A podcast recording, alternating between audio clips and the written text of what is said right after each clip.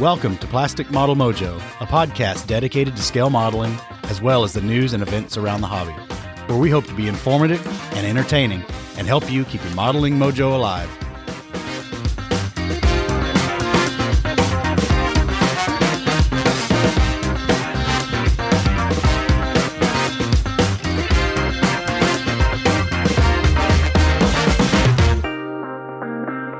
Dave, we're back final episode before the National Convention in Omaha. And uh, I tell you, the mailbag's been rolling in this this past two weeks, and uh, we got a little special segment or special uh, format change tonight because uh, we haven't had a all listener mail all the time episode in a long time, and boy, we sure got a lot. So we're going to tackle that tonight. But until we get to that, what is up in your model sphere, Dave?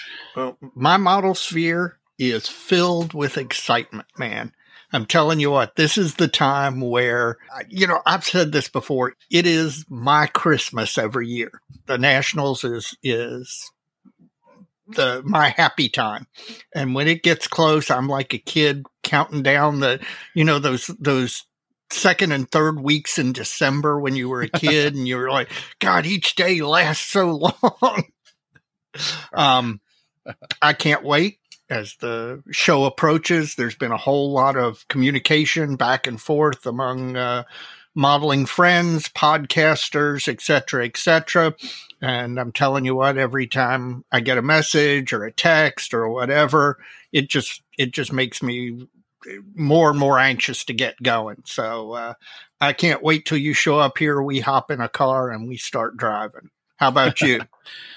well, I'm all that in a bag of chips you know, to, to, to, offer something else in the model sphere, you know, I, I was, uh, I've been enjoying, uh, since Spencer Pollard posted his blog about having to get an optivisor. That's been really interesting to see him have to change his game up a little bit and relearn a few things as he's sort of putting it, I guess. So, uh, you know, but I think I read in one of the posts that, you know, he made it past 50 before he had to get one. So that's a pretty good run, to be honest. Yes, it, absolutely it is. but I, I, can just remember 40 ish, probably. It's like my eyesight just fell off a cliff. Yeah. Well, I've had glasses since eighth grade. Well, but I have somewhere, too, but yeah. Somewhere in the 40s is when all of a sudden the uh, no line trifocals showed up. But now I'm blessed. I got lucky I'm I'm myopic, not astigmatic, and my near vision is still sharp. I do some of my best modeling when I'm doing cl- real close up work with my glasses off and the parts I'm working with probably three to four inches from my eyes. And I can, I've got a depth of field of about an inch or an inch and a half at that distance where my my eyesight, I swear, is as sharp as it was when I was young. But anything beyond that or anything closer, it just completely goes off the cliff. so I use an optivisor a lot. Well, I do too, and I recommend that over the uh, the eyeglass style. Yes, absolutely. Mainly because we had a pair of those at work, and I saw the intern look down at the floor one time, and then they fell right off his head. And broken about 4,000 pieces. Oh. so I took my extra optivisor to work. Anybody out there that's run up on 40, 40 to 50, uh, you might have that to look forward to. Yeah. But you know what? You can still you Spencer Pollard was was actually talking about how, you know, it it was negatively affecting his modeling the the the the lack of eyesight or the the lack of clarity that he was experiencing. But the nice thing is, in the scheme of things, it's fixable. It's fixable real easily, and you know, I'd much rather deal with that than deal with what I deal with because of my genet- genetic condition where I have the essential tremor. I mean, that's much less less easy to fix. That's true. You're doing a pretty good job. Yeah, I'm getting there. I'm surviving. so, so Mike, uh, I assume for the last episode before the Nationals, you have a modeling fluid in front of you. unless I'm taking a, a detox run. yeah, you mean like we did after Vegas last year?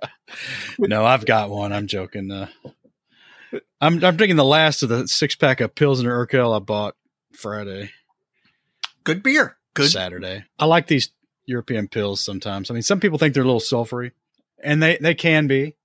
They can go skunky if you if it's not if it's something that's been sitting around someplace a while. This isn't skunky. It's a distinct flavor like this one, Czechvar, Heineken, St. Pauli Girl. They all they all have this same kind of sulfur note to them. I like Czechvar. I will But tell it's you. re- it's refreshing. yes. Yep. Especially if you're sitting out back by the fire pit, you know. God, not in And- July in Kentucky. you can say hey, the fire pit going even in July in Kentucky keeps the damn mosquitoes away. Yeah, that's true. I'm I've got a running battle with the mosquitoes in my backyard, man. Oh, what about you? What are you sipping on tonight, Dave? Well, uh, as a matter of fact, I am slightly varying one of my favorites. I am drinking a New Belgium Voodoo Ranger Juice Force IPA. Hmm. It's a hazy imperial IPA, uh, very, very close, but not exactly the same as their just their regular Voodoo Ranger Imperial IPA. As far as beer goes, this thing has the kick of a mule. It's a 9.5 alcohol by volume, so it's it's not light. Um, it's not something that you're going to drink a couple while you're doing your yard work, unless you fall off the fall off the riding mower. But it's a darn good evening beer. Uh, goes really good with uh, uh, with spicy food. Uh, had some jerk chicken legs that I made the other night, and this went really, really well with them. So I'm sure that at the end of the night, I'm going to be reporting that uh, that it was a good experience. Well, good. We'll see how it goes in the end. So, did we get any listener email? Anybody listening to us? Uh, I, I tell you, man, I can't. This happened. We accumulated a bunch. Well, but the last time this we did this big time mailbag thing, we we solicited it. We Yes. set that we set that episode up. Yeah. Well, that was many episodes ago, and I think our just our general increase in listenership is to the point now where every now and then we get a lot in more than usual. And I don't know for the last two weeks, I don't know if we've said some interesting things, hopefully funny things or topics people are interested in, but uh, we've got a bunch. So we're going to break it up in a Yep. th- two or three segments here and put some stuff in in between and not to wear everybody out on listen to mail, but there's a lot of good stuff here and let these folks be heard. Absolutely. Are you ready for listener mail segment number one? I am. Go for it. First up is Jonathan McRae, and Jonathan is a graduate student at Kentucky, or Kansas State University in Manhattan, Kansas. so, he has no excuse not to be in Omaha. I, I don't know if he's going to be there or not. He doesn't mention it. Oh, It's a come lot close, lot closer than we are. Yeah, exactly. We're going to do it. and It's a 10 hour drive. You can make the run. That's right.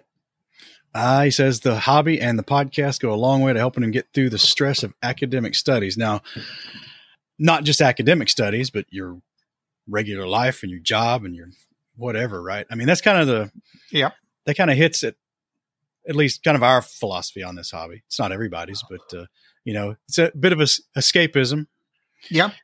and uh, glad it's working out for him in that manner. He suggests that we check out a YouTube channel by a figure painter named Vince Venturella.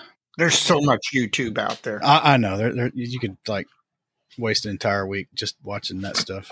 You'll you'll have to text me that guy's name because I'm Well- I'm searching. Well, he brings it up because uh, he thinks that this gentleman's uh, approach to figure painting touches on a lot of stuff we've talked about in past epi- episodes. You know, we talked about system engineering with Ed Barrett. Uh, we've os- often talked about learning from other disciplines and genres. You know, he's got hobbies, tips, and tricks, and talks about color manipulation. And uh, just thinks somebody we ought to check out, maybe even get on the show sometime. So Hmm. we'll have to we'll have to look him out, and we'll put the put the uh, we'll put the URL in the show notes. And he's got a tip too. Oh, good. We've talked about this before, but I just I'm just gonna have to try it, Dave. It's using the UV light pen this time, not to bond stuff with, but actually fill small gaps and seams. The thing that I've seen people, and maybe this is just being an aircraft modeler, the people using it to make like uh, landing lights or cl- or, or small clear dome lights or or things Sure. like that. Yeah. Uh, yeah, I've I've had a I've had one of those pens, and to be honest with you, I've used it more for non-modeling purposes than modeling purposes. So I'll I'll have to take a look at that and experiment around a little. Up next is Joel Middleton from Sherwood Forest in the UK.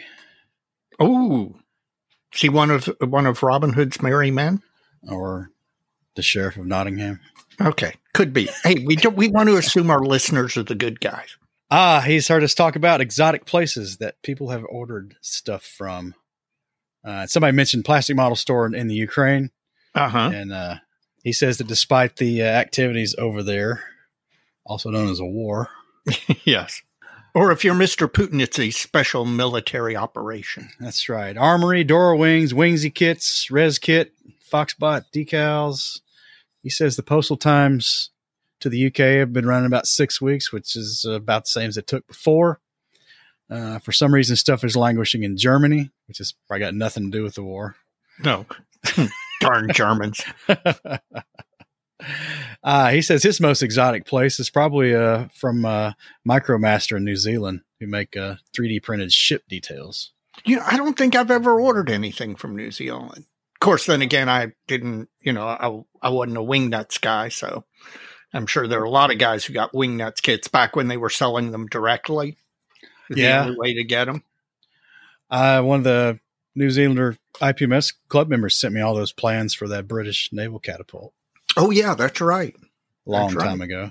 How's that? How's that cat, catapult coming? It's still the, in the vaporware, man. He says from the rainy edge of uh, Europe, Tom's Model Works in California seems pretty exotic. I can understand that. Yeah, absolutely. Uh, Probably, I, I, I think I saw them on the vendor list for nationals. Oh, I yeah, they usually are there. Okay. Yeah. Oh, they were they were in Las Vegas, weren't they? Yes, That's a lot closer to California. Yeah. I was going to say that was very close to them, but they're usually Sure. there most years.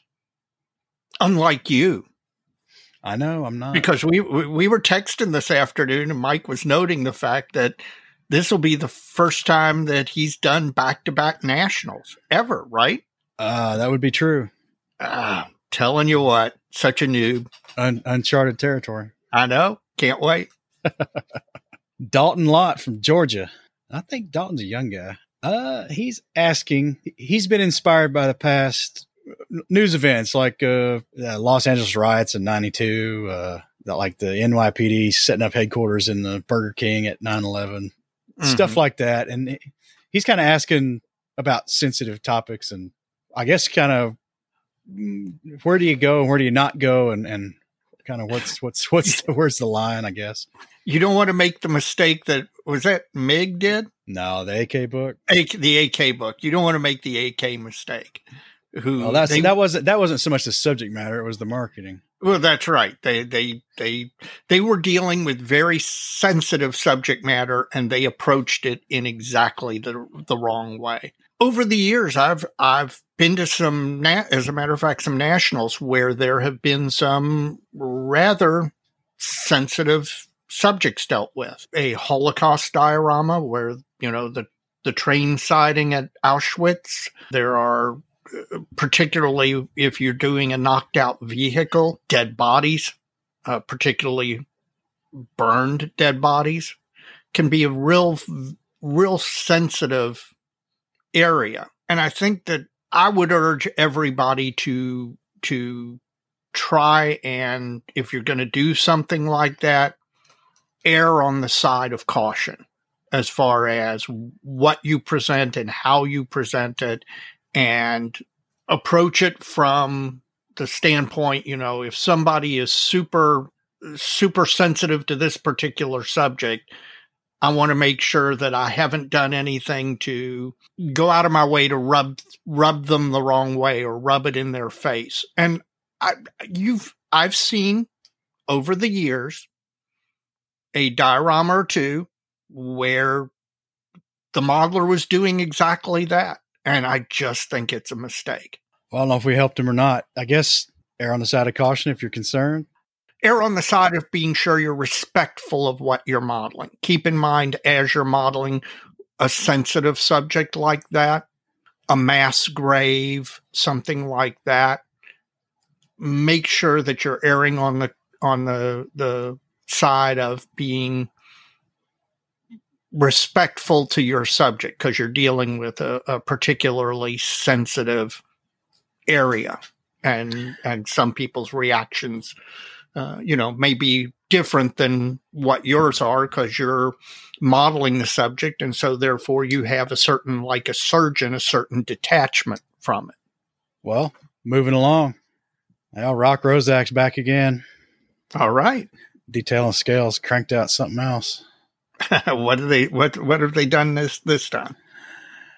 Ah, detail and scale volume 14, the F14 Tomcat. I saw that. I saw an advertisement for that. And, you know, the F14 Top Gun, Top Gun Maverick, the F14 is one of those aircraft that that plenty of people just have super love for and there were a whole lot of changes during the life of the aircraft. So something that de- detail and scale is really good about documenting the changes, service life upgrade programs uh, that that happen during an aircraft's life, so they can help you figure out if you're modeling a particular aircraft, which lumps and bumps and such that you need on a particular uh, a particular subject. So, I mean, and I love their electronic versions where you can blow the photos up as, as big as you need. Uh, for a person who likes old fashioned books and that old book smell and leafing through a book,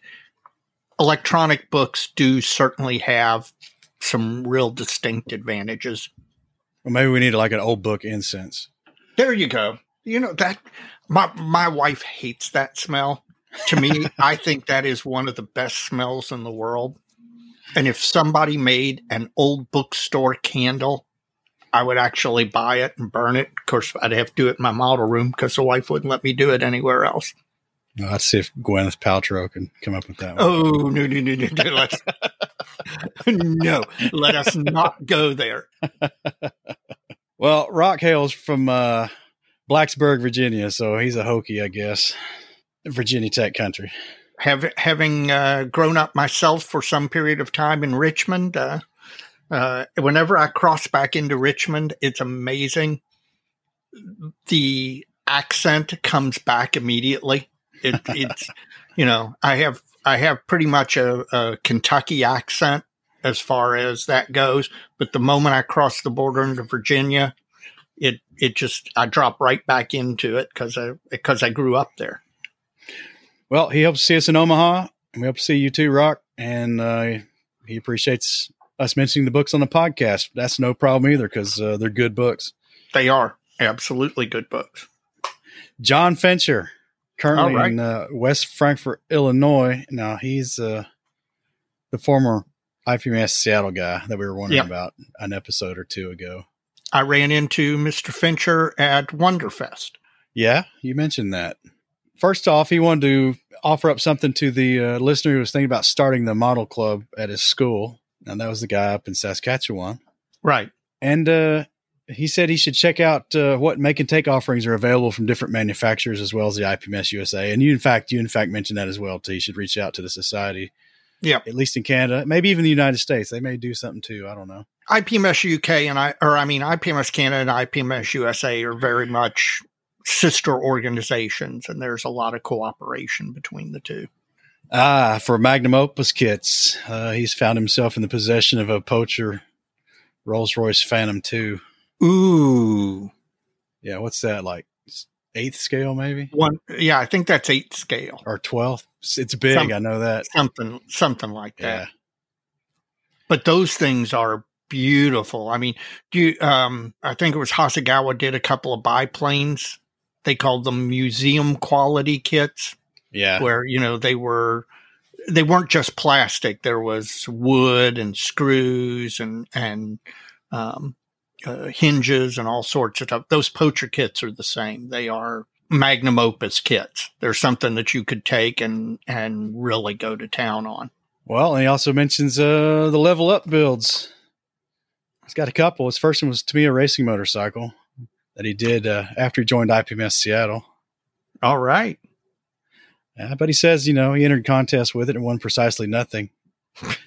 and he asked the judge about it, and the judge pointed out some mistakes that uh, he knew were there, and he decided he had two choices: to take his toy and go home, or to get better.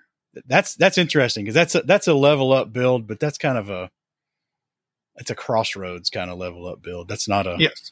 That's not necessarily. I guess he did learn something, but uh, about himself.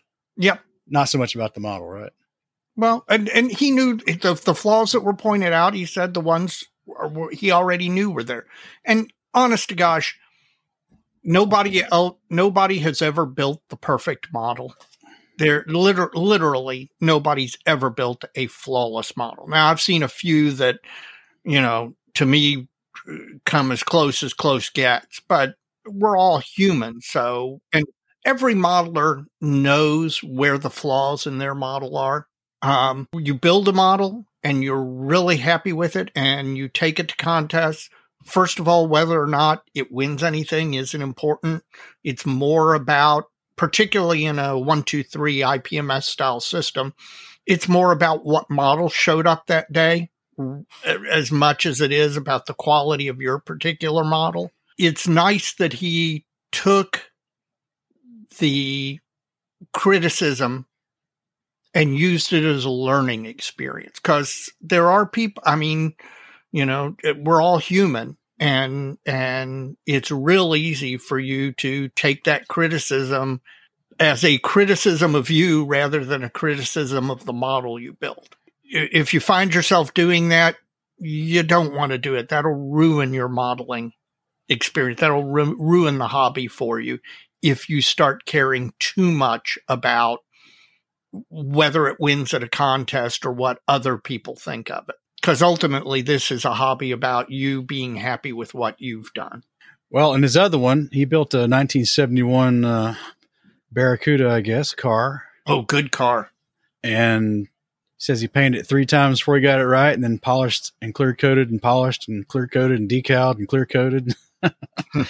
for weeks until the decals were buried in the clear coat and the model just glowed. And he said, now that one is one he puts on his shelf with pride because uh, he, he absolutely got that one right. And that all that carried over onto subsequent projects. So that that's a level up build. That's where you learn something. And not only that, that's something where you, you sweated over it and you went back and did it again and did it again until it was it was well not perfect but it was you know really you knew you were you were hitting a next level. So that's the kind of experience that yeah no no matter whether you win an award with that model or not as he says that's one you're proud to have on your shelf. Well chris wesley sent us a picture of uh, the three floyds speed castle box so chris yes. we're well we're well aware of that one We're trying to get the folks at Three Floyds to talk to us, man. We are their biggest supporters. Possibly, at least in this hobby. I'm wondering, my prediction is the next box like that will be a monogram box. Or it'll be the inside jokes up now, so they aren't going to do anymore. No, they've they've done two. I, I bet you they're going to do a Hasegawa. Uh, my other prediction is a Hasegawa box, but I think their next one's going to be a monogram box because that red, white, and blue monogram logo from the 80s, that is very, very easy for them to incorporate into one of their into into one of their uh, beer boxes. Mike Shelley, he's writing in for our our call to tell us your biggest modeling disappointment story, preferably right. from from childhood. yes, preferably from childhood. Well, this one resonates with me because it's kind of the same era and the same size kit from the same manufacturer, just a different bomber.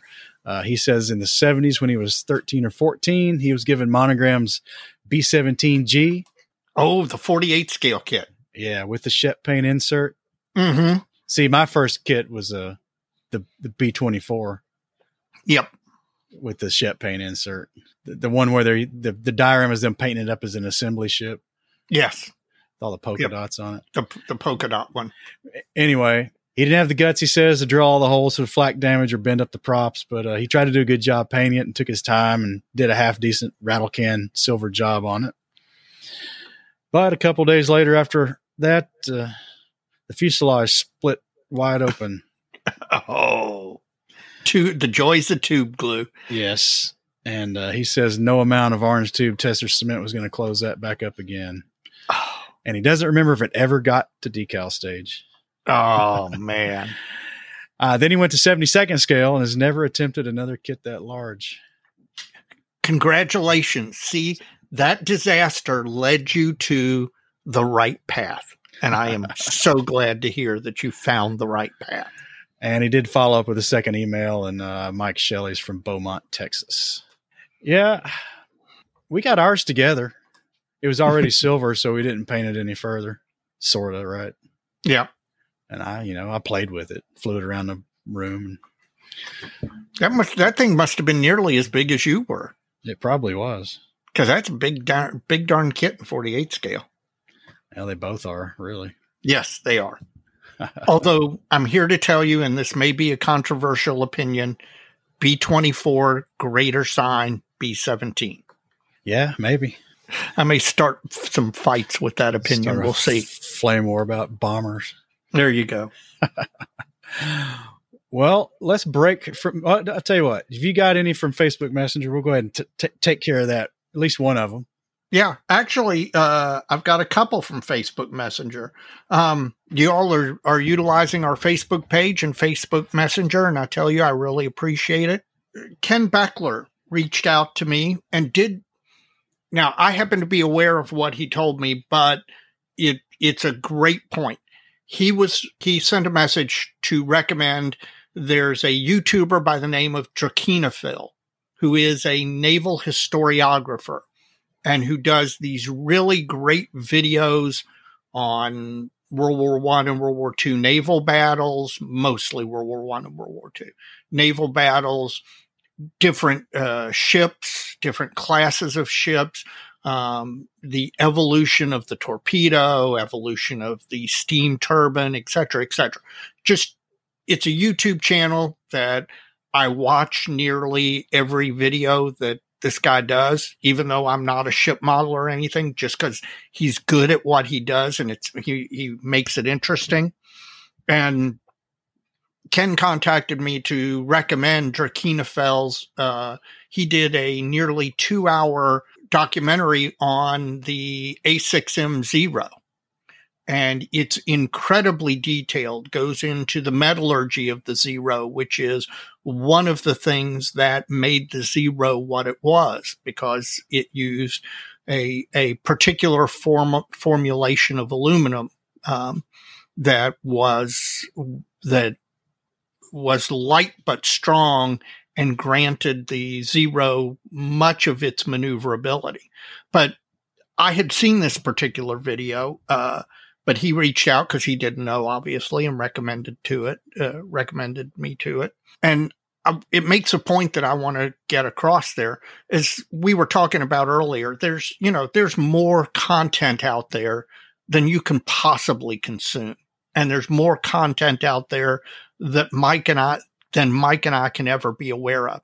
So if you come across something that you think is of particular interest, it is definitely a favor to us for you to reach out and and point out something like this documentary that Drachinifel did, or uh, the listener who talked about that figure painter YouTube channel that you mentioned earlier because we can't be aware of everything. I mean, as much as as Mike and I devote our entire life to modeling to the exclusion of work, family, and everything else, we still can't be aware of it all. So anytime that you think that there's something of interest, please go ahead and and do what what Ken did and and shoot us a quick message or a quick email another uh, listener who reached out was uh, Steve Schaefer. and Steve is coming to his first nationals. And I envy Steve because I've been to 26 nationals, I think now. Your first national is just an experience that no matter how many you've been to, you will never forget because it is just such a next level experience to anything you've experienced before. So he was coming to the nationals and he was asking, how many models can I bring? And I told him, you know, obviously you can bring as many as you want. And he said, you know, if I bring 30 models, am I going to look like some sort of geek? And I said, well, not any more than any all the other geeks there.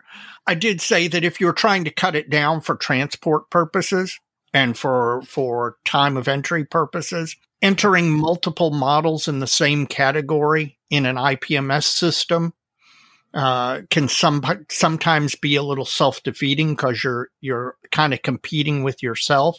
So if you're looking to trim down the number of entries that you bring, try and maybe decide, okay, I'm going to bring the best one in each particular category, and I'm not going to bring two that I'm going to enter in the same category. But like I told him, there is absolutely nothing wrong if you've got 30 models because you've been producing and this is your first time in a nationals, go ahead and bring them because as much as it is a contest, what it also is is a chance for other people to experience your work and you for for you to experience theirs.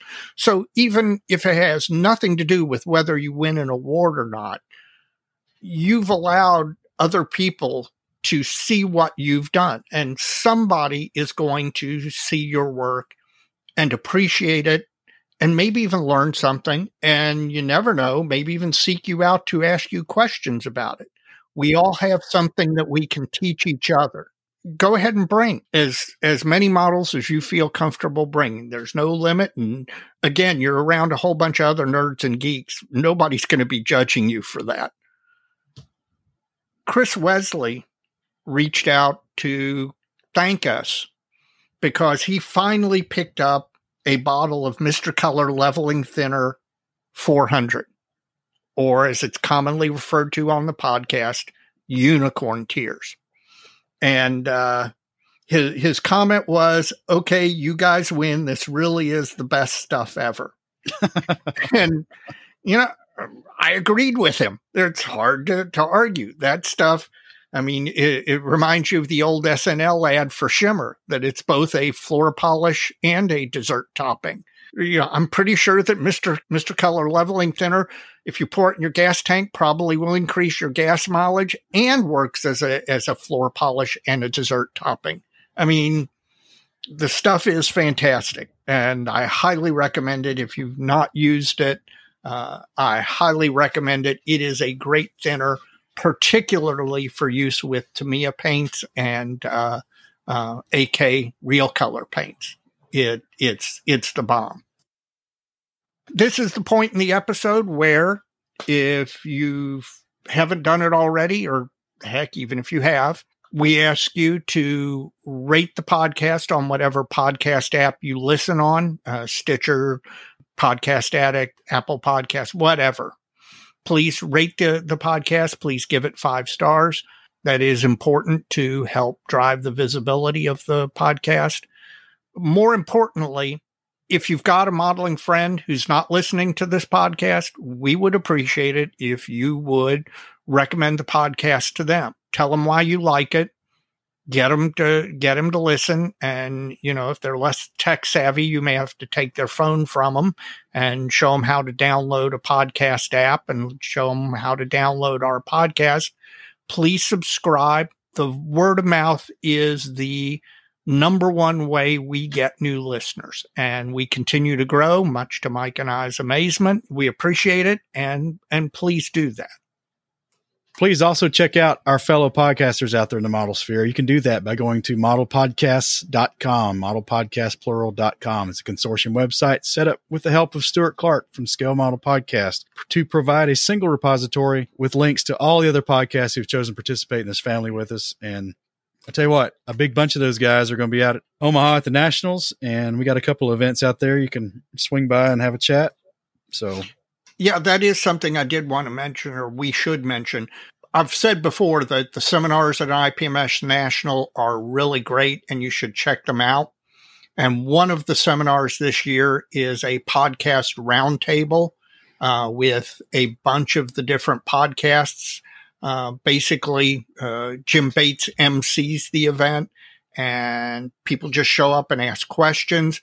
And it's a great time where you can see many of the podcasters if you listen to more than one podcast. And in fact, uh, the guys from Australia, OTB, are going to be there this year.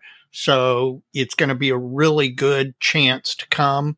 It's a great seminar. So if if you've got the opportunity, you're at the nationals, please come by and check out the the the podcast roundtable. In addition to all the podcasts out there in the model sphere, Dave, we got a lot of blog and YouTube friends kicking out some content as well. Uh, yep. We got Stephen Lee with his blog, Sprue Pie with Frets. I am in awe of his level of production. He is just he is cranking out. Not only does he crank out great great blog entries, a lot of them are, you know, hey, this is something interesting, or hey, this is a new thing that's announced. But then he'll also do a longer form entry, and his stuff is just really worth reading. It's I, I, I haven't read one that wasn't thought provoking and caused me to go, hmm, let me think about that. We've also got Chris Wallace, model airplane maker. He's got a blog and a YouTube channel worth checking out. And if you're into 72nd scale, please check out Mr. Jeff Groves, the Inch High guy, and the Inch High blog. Uh, in fact, Stephen gave him some props on one of his most recent yes blog posts. And last but not least, Jim Bates of Scale Canadian TV. Please check him out on YouTube for uh, his take on what's going up on in his modeling life. And uh, Jim always has something interesting going on. And Jim approaches modeling with a sense of humor that and a a you know sometimes you see some people who who take this a little bit too super seriously and Jim approaches it with a really great attitude. So I highly recommend his stuff as as very entertaining. So check it all out when you get a chance. And finally, uh, this is the point in the podcast. If you're not a member of IPMS USA, IPMS Canada, uh, or your local IPM or your national IPMS organization, IPMS Norway, IPMS Australia, wherever you happen to be, consider joining your national organization. It does a lot to promote the hobby. Uh, now we've got the nationals coming up here in the U.S., and that would not exist without the IPMS USA national organization. And it is without a doubt, again, I've said it, it's the best four days of my year every single year, year in and year out. Uh, I'm super appreciative to the guys who, who take the time and the effort to join the national organization, to contribute to the national organization with their time. We would all rather be modeling than doing the stuff we've got to do to keep the organization going. The least you can do is go ahead and join and not only join, but once you've joined, participate. All right, Dave, let's break here and have a word from our sponsor. Plastic Model Mojo is now brought to you by Model Paint Solutions, your source for Harder Steenbeck airbrushes, David Union power tools, and laboratory grade mixing, measuring, and storage tools for use with all your model paints, be they acrylic, enamels, or lacquers. Check them out at www.modelpaintsolutions.com. All right, Dave, we're back, and it is Wagons Ho for Omaha, the last Wagons Ho for Omaha. we are eight days away, Dave. At the time of this recording, until the 2022 IPMS National Convention, Omaha, Nebraska, and uh, I think it's all falling into place finally. It absolutely is. I know uh, you and I have been exchanging uh, uh, communications about what we're bringing, when we're leaving, how we're going to do this, how we're going to do that, when we're going to arrive, what we're going to do when we get there. So, you know, it's it's becoming a reality, man. It is. Well, I tell you what, I'm looking forward to it as usual. Uh, it's gonna be a good time. I just, I think uh, now that I think the big thing is for for me, at least from the podcast perspective, is that there's a lot going on at Vegas because there hadn't been a we skipped a year right because of COVID. Because of COVID, and everybody had skipped a year pretty much in their regions for any kind of show for the for most of those years that year mm-hmm. and change, right? Yep. And we we'd never met it the, among the podcasters. We'd never met in each other face to face, with rare exception. Right. right. Yep. And uh, but once the ice was broken, it all kind of worked out, and we had a big time. And I think uh, there's a lot more to look forward to this year because we know we know how good it's going to be. well, and I, I, will tell you that uh, not only again, I look forward to nationals anyway. I've 26 times. Uh, I absolutely love it every single time. But I will tell you, Vegas was really special from the standpoint that a number of the other podcasters were there. We all got to get together, not only for the roundtable, we had a breakfast together. And, you know, while you might listen to these guys in, in podcasting and all, it was really great to sit there and meet them and talk to them and exchange info and ideas. And they were really, you know, I hate to say this, but they're all a really good bunch of guys. I mean, it was even, even, even John Bonani, who I, honest to God, the first words I spoke to him were to, because he had decided to run and got himself elected as second vice president of, the US, of IPMS USA. I walked up to him and the first words I ever spoke to him were, what in the heck were you thinking? Um, cause that's, that's the, the position in IPMS USA that's responsible for the national convention from the national point of view. And it is a really, really hard job. And I got to give John big props for taking it on because uh, it's easy to go and enjoy a national, but to actually plan for upcoming nationals and doing that hard work, that's going above and beyond. So I I can't wait. Well, I'm sure folks would rather hear from the horse's mouth and hear us go on and on about how great it's going to be. Uh, we had a little segment this week with uh, Scott Hackney, the uh, show chairman for the national convention and out of the uh, Omaha group. So let's get into what he had to say. Well, Dave, we're getting really, really close, and to get the final dish on the show preparation and uh, what folks can expect, we've got Scott Hackney here from uh, the Omaha Group. Uh, show chairman Scott, how you doing? I am well. A little, little busy, but uh, but good. Yeah, no stress right now, right? No, no, no stress. Yeah. No well, from from from the planning from the planning standpoint, I guess they would say it's all over but the shouting. I hope. Hope for you yeah. guys. But uh, well, how's it going? What can we expect, Scott? We're looking forward to, even though we got to drive a long way, we're really looking forward to showing up and meeting everybody again and uh, just having a grand old time. Well, uh, how's it looking? Well, when you get here, it'll be hot. It's hot here. Yeah, yeah. it's hot here. That's no big deal. It'll, it's going to be in the mid 90s, but it doesn't look like there's going to be any uh, substantial rain or anything in the forecast right now. So maybe none, none of those thunderstorms like we had in 2011 when the power went out. But uh, I remember that I was there. Uh, but uh, you know, I mean, most everything's inside. Particularly if you're in either one of the hotels, you almost never have to leave. So uh, I think that's a uh, that's a good thing. Uh, and like I say, close to 700 pre-registers. So that's a that's a high for us. So we're we're really looking forward to a to a, a great show. Um, the decals are, are here and all packaged. They're they're just beautiful. Um, Good. I can't wait to see those. So yeah, the the uh, the Korean uh, idea was a was a good one, and, and they came out uh, wonderful. I mean, we want to thank uh, Sprue Brothers for sponsoring them, and and Scott Brown of Bullseye uh, for uh, drawing them. And Scott and I uh, did a lot of uh, research together to to uh, get those uh, together, and they're they're just great looking. And of course, two scales on those. They're both the quarter and seventy second scale, and then you also have the um, Independence class ship numbers yeah. on the decal sheet as well. So if you want to do the uh, uh, one three fiftieth scale independence class, then we've got all of the the whole numbers there for you. Now, the show opens Wednesday at what time officially? Uh, officially, pre-registration starts at ten. Uh, walk in. You mean regi-. You mean registration? Well, the Oh, pre-registration pick, guys can, picking up the pre-registration. can pick Gotcha. up their their packages at ten. The walk-in folks can start registering at noon, and the convention officially opens vendors room contest room at one. Gotcha.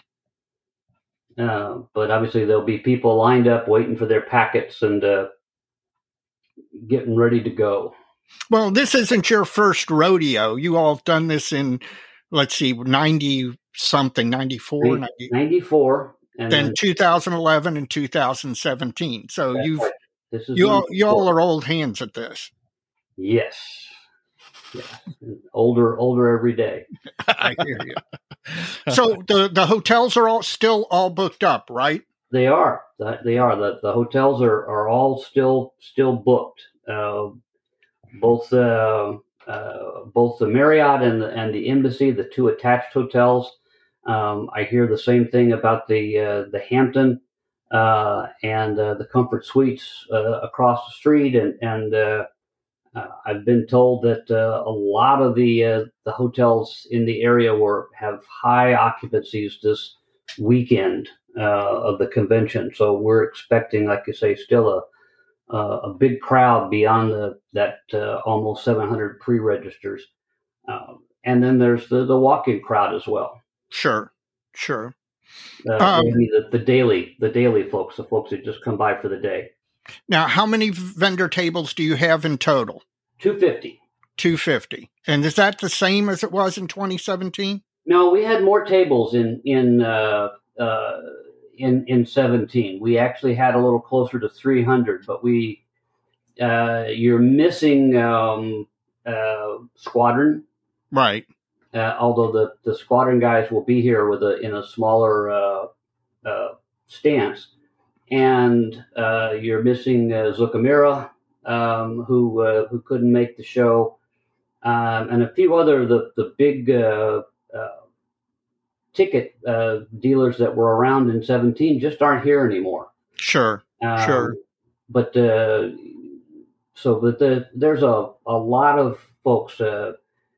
So uh, Kinetic will be here in in uh, in in force. Uh, Revell will be here. MRC will be here.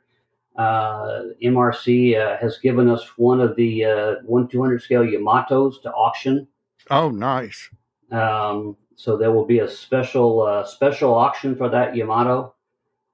So Yeah. you're gonna you're gonna have let's see, uh, unlo- as you and I were talking off air, uh, uh, Vegas last year was a kind of wasn't completely post COVID because a lot of the travel restrictions were still in place. So a lot of foreign uh, uh, model entrants and foreign vendors weren't able to make it. Now, this year in 2022, with the situation having changed, you've got Eduard coming in. You've got a number of those foreign vendors are back, right? Yeah, Eduard Eduard will be here. Special Hobbies will be here. Uh, Flexifile will be here from from Canada. Uh, for That's the great first- news. yeah, for the, the first time in, in a while, and they're they're excited to, to come down. Um, and then we've got uh, uh, uh, David uh, Charles and uh, Phoenix Publications. Yeah. with their new magazine and books, and uh, if you haven't seen those, they they are fabulous. Yeah. I'm I'm uh, really liking what they're doing, and and uh, he'll be he'll be here uh, showcasing and, and selling both their their magazines and their books. Um, so that's uh, I noticed their magazines were at Sprue Brothers the other day, as well as uh, uh, their books, and he's got all, well all of his latest books are in my garage. Uh, but and they will soon be at uh, at the convention for you to uh, for attendees to buy. now, um, you've got display space for models there, or I mean, entry space for models, but there are no display tables this year. No, you no, you we- all you all haven't had display tables in the past because of the the fact that you're dealing with only about 50,000 square feet of total space. Yeah, fifty thousand square feet is, is really what we're working with, which is kind of the bare minimum for a a, uh, a footprint for a nationals, and and we divide that up. Uh, we you know it's almost half goes to to vendors, half goes to the contest. Uh, we've got uh, uh, the uh, pre-function area where the raffle and, and registration is, and then we've got three, well, four good size uh, conference rooms for seminars. And that seminar list looks really good this year. I'm, I'm uh, I know there's a podcast roundtable seminar that we'll be do, par- participating in, but uh, uh, I er, I always tell people when when on here, don't sleep on the seminars. The seminars are some of the best stuff at a national convention, and I think a lot of people, you know, they get hypnotized by all the models and hypnotized by the vendors, and, you know, first thing I do when I get to a convention is I look at the seminar schedule and start highlighting the seminars I want to attend. And then I build everything else around that. There are some good ones. There's some history. Uh, there's some some uh, some uh, tips. Uh, there's some folks teaching you how to do uh, airbrushing and how to clean your airbrush and how to do some weathering and build armor, and, and then we're we're also going to have our uh, model industry uh, Q and A panel. That would be uh, nice. right now, we've got uh, Vladimir uh, Sulik from Eduard, and uh, of course Gordon Gordon Kwan from Sprue Brothers, Rudy Klein, who's the co-owner co-owner of Lionheart Hobby, and then uh, David Francis, as we were talking about, our, our Phoenix Scale publication guy, uh, Jeff Hearn from Scale Colors, and uh, Trevor Harm, who's one of the, the uh, sales representatives for Heartland Hobby, who is uh, once again the, they're one of the big uh, middlemen. They're one of the big warehouse folks. distributors. Yeah, distributors. Yeah. Well, so that that seminar is a particularly good one. I've I've always had an interest.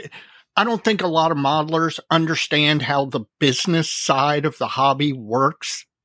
And I think talking to those guys and asking them questions is really, really enlightening for the average modeler to be able to understand why they're not getting their kid of the fairy fruit bat or whatever, or how, you know, how molding goes from 3D renders to cutting molds to, or how the distribution chain works. Uh, I, I, think that that's one of the the more fascinating seminars that there is. It is, and and of course, if you want to know, uh, they'll be happy to tell you today um, how much prices are are are going. Uh, you know what the uh, what the inflation's doing to them, what the uh, the increased fuel costs are yeah. doing to them as the uh, they're it's costing 30 and 40 percent more just to bring the kits into country. Yeah I, I think it's going to be eye-opening to a lot of modelers what all of this is how how all of these things ripple through the entire hobby. And and we haven't we haven't seen the, the, a lot of the price increases yet but they are just around the corner. I've been talking to some of these folks, and and some of them have been absorbing it uh, yeah. so far, but but they're they're just now, uh, you know, it, it's starting to hit to the point where they've got to make some decisions, and so. Uh, asking these folks in this seminar to, to explain what's really happening out there.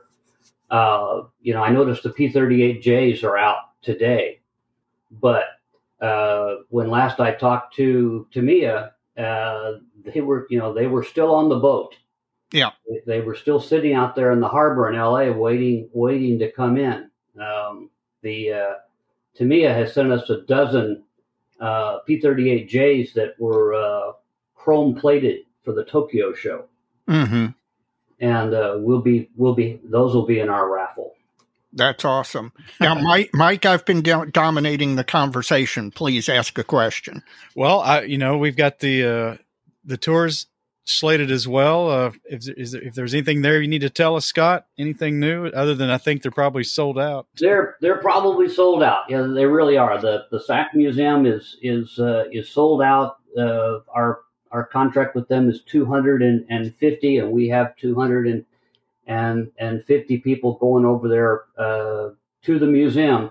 Uh, of course, you can come see the museum, you know, anytime when you're you're in Omaha, but we own it Thursday night, and uh, so it's a great trip. Uh, and we're going to have some open airplanes this year, four or five different uh, open That is- aircraft. That is great news. I was hoping for that. The, And I uh, know the guys from Australia are really looking forward to that particular. Yeah. So the, you know, the Air Force Museum changed their mind on open aircraft. And uh, so since the Air Force owns all these aircraft, it, it kind of, uh, you know, it, it made its way down. And so they, they can open airplanes uh, a little easier than they could in the past uh, because the Air Force allows it now.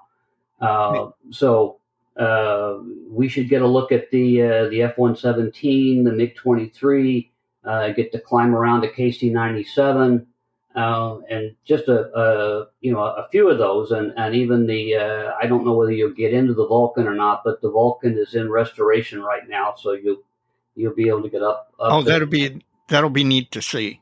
uh, up and, and see that because they're sanding away on the Vulcan right now. That's cool. That is cool because let's face it, a Vulcan is not something that here in the U.S. you just run across every day. No, no, there's there's only three of them, I think, uh, in the U.S. So, and Yep. the, the car museum down at uh, down in Lincoln is is really, uh, you know, USA uh, Today called it the best car museum in the country. Yeah. Uh, and so it's it's well worth the trip, and there are actually still a few tickets up open for for that, uh, and that one's Friday morning, uh, and uh, of course uh, Lincoln's about an hour away, and we're going down there by bus uh, in the morning for a private tour before they open. Oh, that's cool. Um, so is there is there compared to 2011 and 2017? I know you said that you adjusted some tables in the vendor room. You had to to cut back some of those, but if if an attendee had been to 2011 and 2017, is are they going to notice a particular difference in 2022?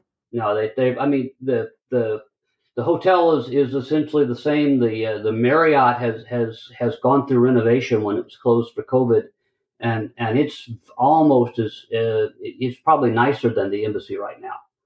So it's a, really nice. The uh, other than that, everything is set up just just about the same.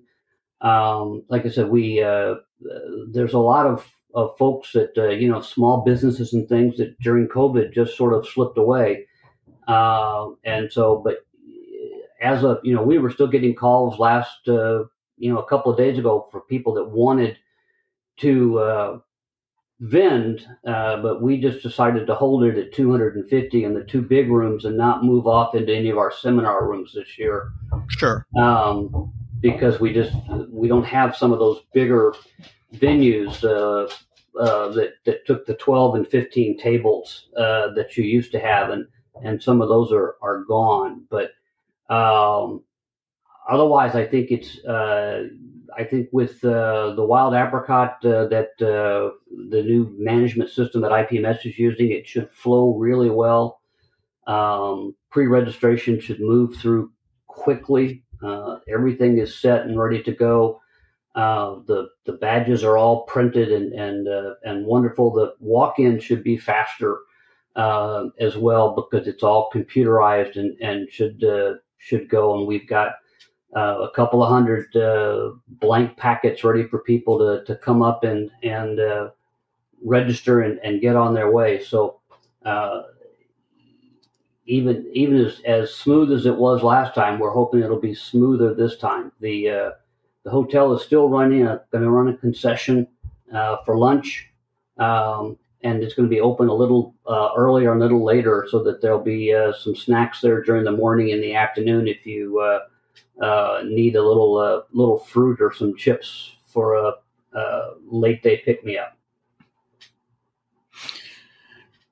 Well, one thing I'm curious about, just in the general vicinity there, for uh, other options for eating and stuff like that. What's what's around? I've never been there. It'll be my first time. Uh, Okay. what can folks Um, expect there? if uh, if you're if you don't have a car, uh, you're you're you're perhaps a, a little limited. Uh, we just there's a actually a new Hooters that just opened uh, right next uh, right next door to the hotel, and uh, then the uh, uh, Alamo uh, movie theater. If you've ever been to an Alamo, Yeah, Alamo Drafthouse. Yep, the Alamo Drafthouse, and then next to that is a steak uh, steak place. We're uh, uh, a uh, across the street from um, not uh, Bass Pro Shop, but the other one, uh, Cabela's. Cabela's. Cabela's, and Cabela's has their their restaurant. Uh, if you go across the street, and it's a four lane highway when we say across the street, and when it's 95 degrees out, it's a bit of a walk. Uh, then there's uh, there's a, a a variety of fast food over there, um, as well as the Country Kitchen, which has a good uh, uh, breakfast. Yeah. Um, All right. Uh, but of course, then if you uh, if you want to get in your in your car, uh, there is some great steak in town. I was going to say that the one thing I was going to remark on is that in both 2011 and 2017, because I both times I had a car, uh, I had some very fine steak meals. People, listen, the reputation for Omaha and its steaks is not an oversell. You No. will.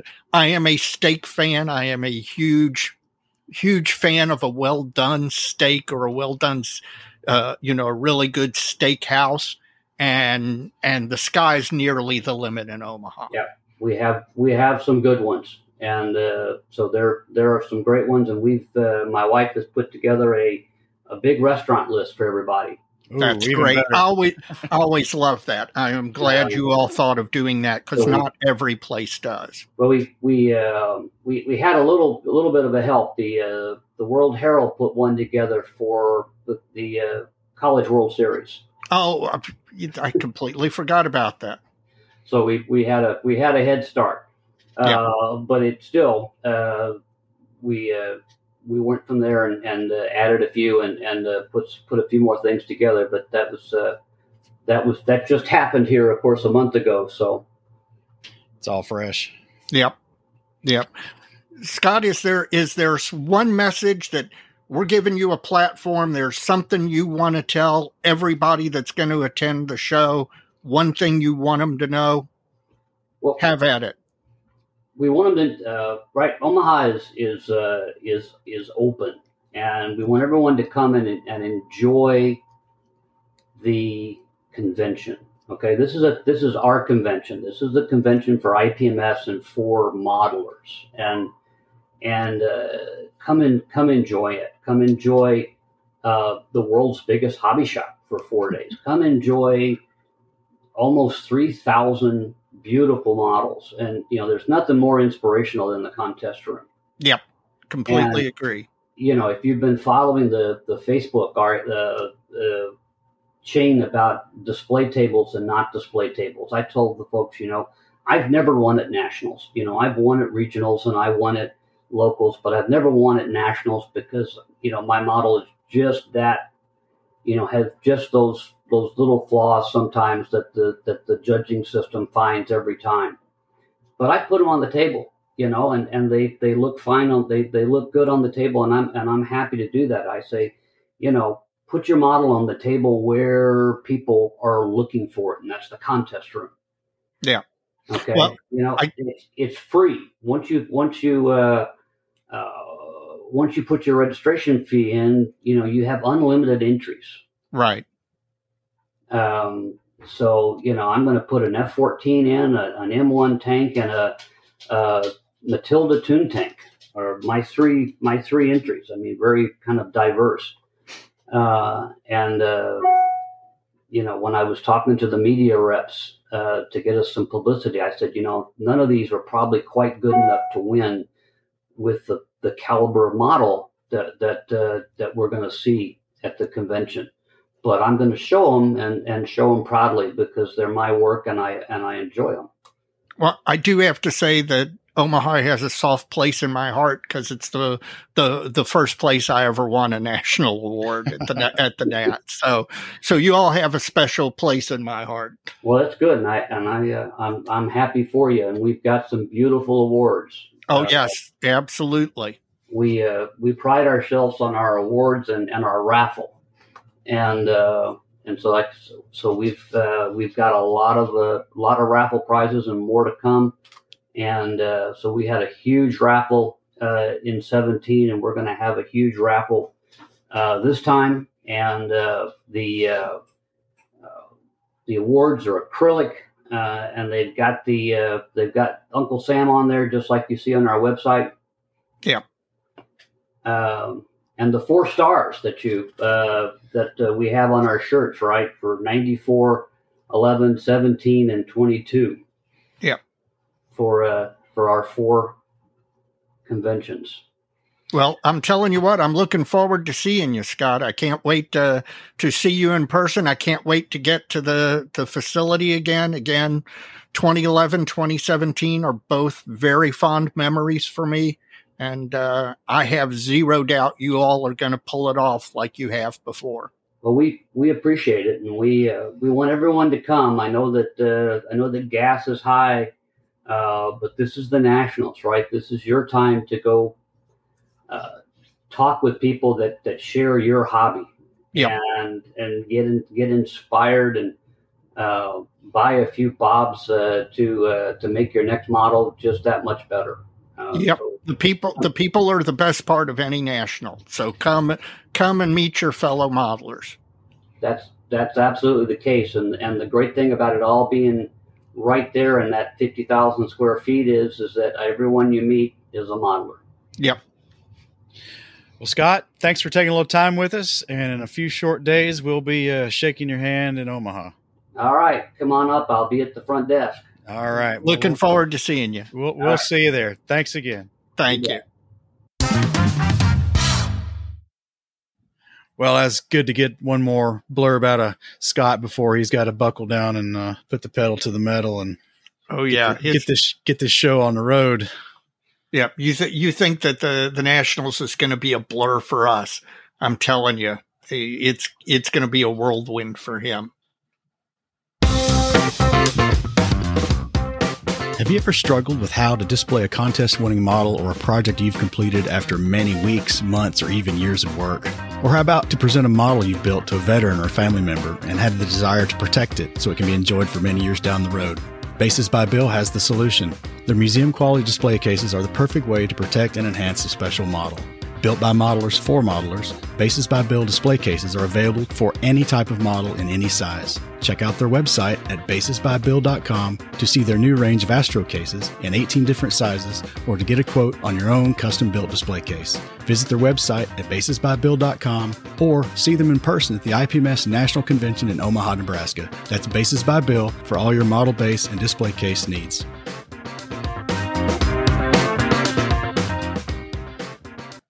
Well, Dave, it's about time to hit the listener mailbag again. Oh man, that must be a deep bag. That must be like Santa's Christmas uh, mail. Mr. Zach Peace from uh, Mansfield Center, Connecticut. You know, he, has got a couple here. Well, one's a mistake, he said. Uh, again, modeling disasters. Okay. Uh, when Zach was a young lad, he built the old Revell USS Yorktown. Oh, I remember that kit. First kit he built without his dad by his side. And he says he meticulously attached all the flight deck catwalks upside down on the top of the flight deck. Oh. And it resulted in a flight deck with bumpers for pilot training. you know, you know how there's a, you go bowling and they have the inflatable bumpers that come up in the gutters. yeah, eh, guess it's the same concept. Oh, you know, this this other one here is not so much a mistake, but it, but uh, I guess it's a kid's choice, and I can really re- relate to this, and I'll get into that when I get done with his part. But uh, uh, he built Monogram's P thirty nine. Okay, I remember that kit. And the kit had a drop tank, yep. and a, and a bomb. Yep. And he wanted to use them both. Only that's not it was way it was in reality. So he glued the uh, drop tank in the position uh, on the wing center under the under the cockpit, I guess, where it's Yep. supposed to go, That's where it's supposed to go. and then glued the bomb directly to the fuselage behind the wing, and you know before ahead of the tail, after the Yeah. wing, for the tail. That's Yeah. that's called a field service modification. Well, I I, I say I can relate to that because uh, I built I think I built it twice. Monogram's 48th scale Focke-Wulf FW 190, Yep. and it came with uh, like four different armament packages. Yep. And every time I built it, I put everything on it. I you mean- were loaded for bear. So yeah, so every time I see one of those like Warhammer airplanes, Yeah. I, I did that 30, 40 years ago. You were cool before cool was cool. Oh yeah, so you know it had the it had the twin gun pods under the wings and bombs and some other bigger gun pods and And I think it had the Werfers, didn't it? The the the tube mortars. maybe I can't remember, but if it did, they were on there. Yeah. Hey man, look cool though. Yeah, absolutely. Ken Beckler writes in again from uh, Peoria, Illinois, in the Jack Weislich Polish Coast Watchers Club there in Peoria. hmm And from episode 67, he was saying he's glad we both finished up some projects. And he says, You, Dave, hit the nail on the head when you said finishing a kit gives you motivation to start the next one. It does. And, I, Yeah. you know, to, to, to be joking, it, it, it gives you motivation beyond just the fact that you don't have anything to work on on that one anymore. Absolutely. No, it, it, it- that's absolutely true. Not only do you obviously now have a hole that you have to fill as far as as far as working on something new, but when you complete a model, particularly if you're pleased with it, it gets the juices flowing. It makes go digging into that next kit a little more exciting because and I know this will sound either corny or weird, but you see the possibilities when you unbox the new kit having just finished a kit you see the possibilities when you're looking at the sprues That's right. I agree with that. yeah Get, get you, get you excited. well i know i mean heck i know you've been you've been virtually modeling that kv uh, kv85 That's right. We can talk about that later. Yep. Well, he also says he's going to have hopes to share a beer with us in a couple of weeks and no Yeah. in uh in Omaha. I tell you what, No. Ken, you buy and the odds of that happening are going to greatly increase. yeah that's right Up next is Dal Busby from well, he's originally from Springfield, Missouri, but now lives in Nashville, Tennessee. He started First- modeling. Go ahead. First of all, that is a great name. I just want to say, as far as the names go, that's a great name. he started modeling when COVID first came on the scene and shut him out of work for about eight months. So he needed a new hobby. So he found the model kit out, Hobby Lobby, Yeah. and the rest is history. And we get that a lot. It is amazing. Listen, COVID was an absolute black cloud. There is no doubt the damage was incalculable.